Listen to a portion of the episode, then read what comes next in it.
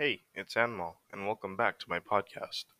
Now, I'm going to talk about how career life choices are made in a cycle of planning, reflecting, adapting, and deciding. All your career life choices are based on this cycle. First, you start planning. You plan for what career you're going to do and what career path you're trying to go for. Then, you reflect. You have to think to yourself, is this really what you want to do as a career? Then you start adapting to the skills you may need for the career and start getting ready. Finally, after a while, you decide if you want to keep on doing your career, and if you don't, the cycle resets and you start over again. This career cycle can start at any point in your life. You could be in high school and you could start the cycle by getting a small job at a fast food restaurant or something.